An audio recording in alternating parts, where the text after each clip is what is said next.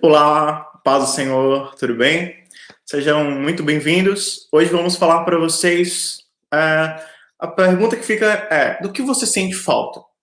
E eu quero já deixar uma palavra de uma palavra profética sobre você e te deixar uma clareza de que você é um ser completo.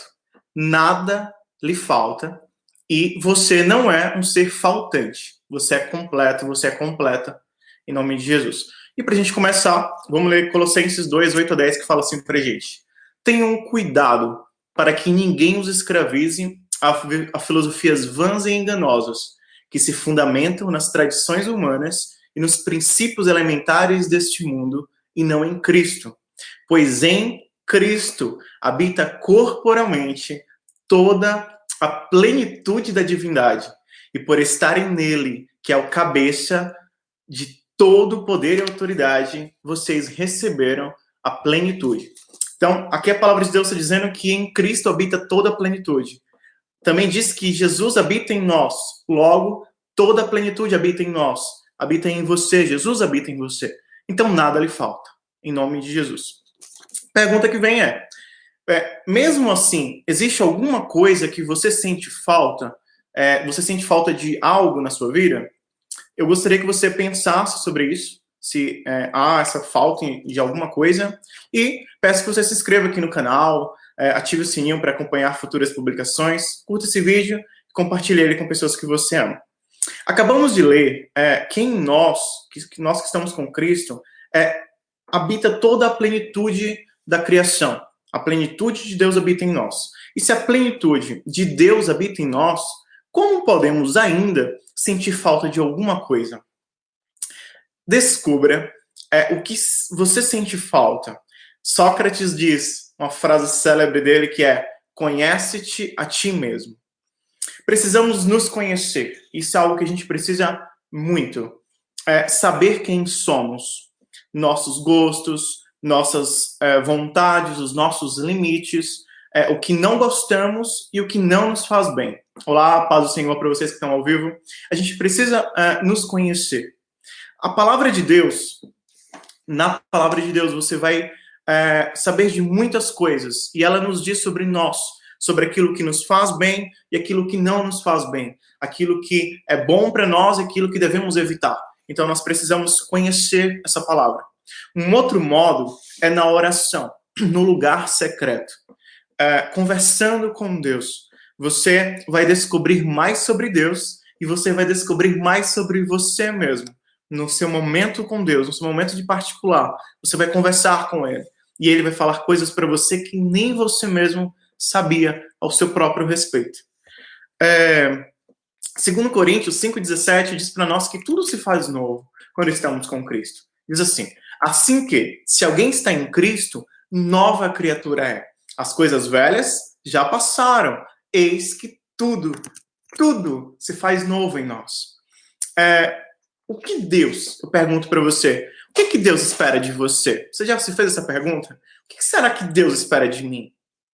Deus espera que você se sinta completo, que nada lhe falte, que Ele, Ele, seja seu sustento diário. Já pensou?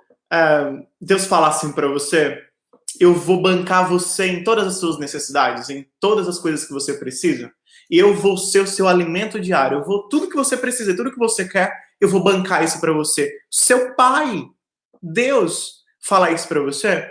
Ele pode fazer isso. Ele faz isso. A gente precisa ter fé. Olha o que Jeremias fala. É Jeremias, é, capítulo 15, versículo 16, fala assim: As suas palavras são meu alimento. Elas enchem meu coração de alegria. Eu tenho um orgulho de ser conhecido como a pessoa que ama o Senhor, o Deus de todo o universo. Olha que lindo isso, né? Ele, é, ele diz que a palavra de Deus é o alimento dele. E essa mesma palavra precisa ser o nosso alimento diário, todos os dias. Essa palavra precisa ser o nosso alimento. É, há outras passagens bíblicas para meditação sobre o assunto? Sim. Gálatas 2:20 diz assim: Já estou crucificado com Cristo e vivo não mais eu, mas Cristo vive em mim. E a vida que agora vivo na carne, vivo pela fé no Filho de Deus, o qual me amou e se entregou a si mesmo por mim. Ele se entregou por você. É, Apocalipse 3,20 diz: Eis que estou à porta e bato. Se alguém ouvir a minha voz e abrir a porta, entrarei em sua casa e com ele cearei, e ele comigo. 1 Coríntios 12, 27. Ora, vocês são corpo de Cristo e cada um de vocês, individualmente, é membro desse corpo. Efésios 4, 4 7 diz assim: Há um só corpo e um só Espírito. Assim como a esperança para a qual vocês foram chamados é uma só. Há um só Senhor, uma só fé, um só batismo, um só Deus e Pai de todos, que é sobre todos, por meio de todos e em todos. E a cada um de nós foi concedida a graça conforme a medida repartida por Cristo. Amém. É, é muito, muito lindo. Essas passagens, essas palavras, elas enchem os nossos corações de alegria, né? É, Efésios 1, 4 a 8 diz assim: Porque Deus nos escolheu nele antes da criação do mundo, para sermos santos e irrepreensíveis em Sua presença. Em amor nos predestinou para sermos adotados como filhos por meio de Jesus Cristo, conforme o bom propósito da Sua vontade, para o louvor da Sua gloriosa graça, a qual nos deu gratuitamente no amado. Nele temos a redenção por meio de seu sangue, o perdão dos pecados, de acordo com as riquezas da graça de Deus, a qual ele derramou sobre nós com toda sabedoria e entendimento. Amém? Eu acho lindo essa parte que fala assim pra gente: é, ele nos escolheu nele antes da fundação do mundo. Você já parou para pensar e analisar que Deus escolheu você antes da criação de todas as coisas? Na fundação do mundo, no início de tudo, Deus já sonhou com você, ele já pensava em você, ele já tinha é, tido planos e propósitos aos seus céus, isso está escrito na palavra de Deus, em que nesse livro tem escritos dias ao seu respeito.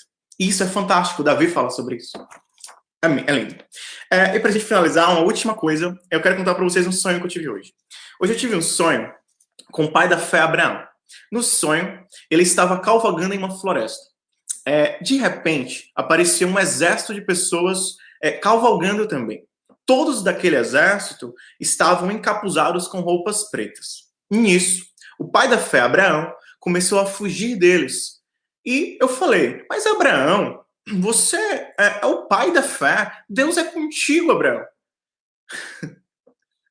Você está com Deus. E eu quero dar conselho para Abraão, né?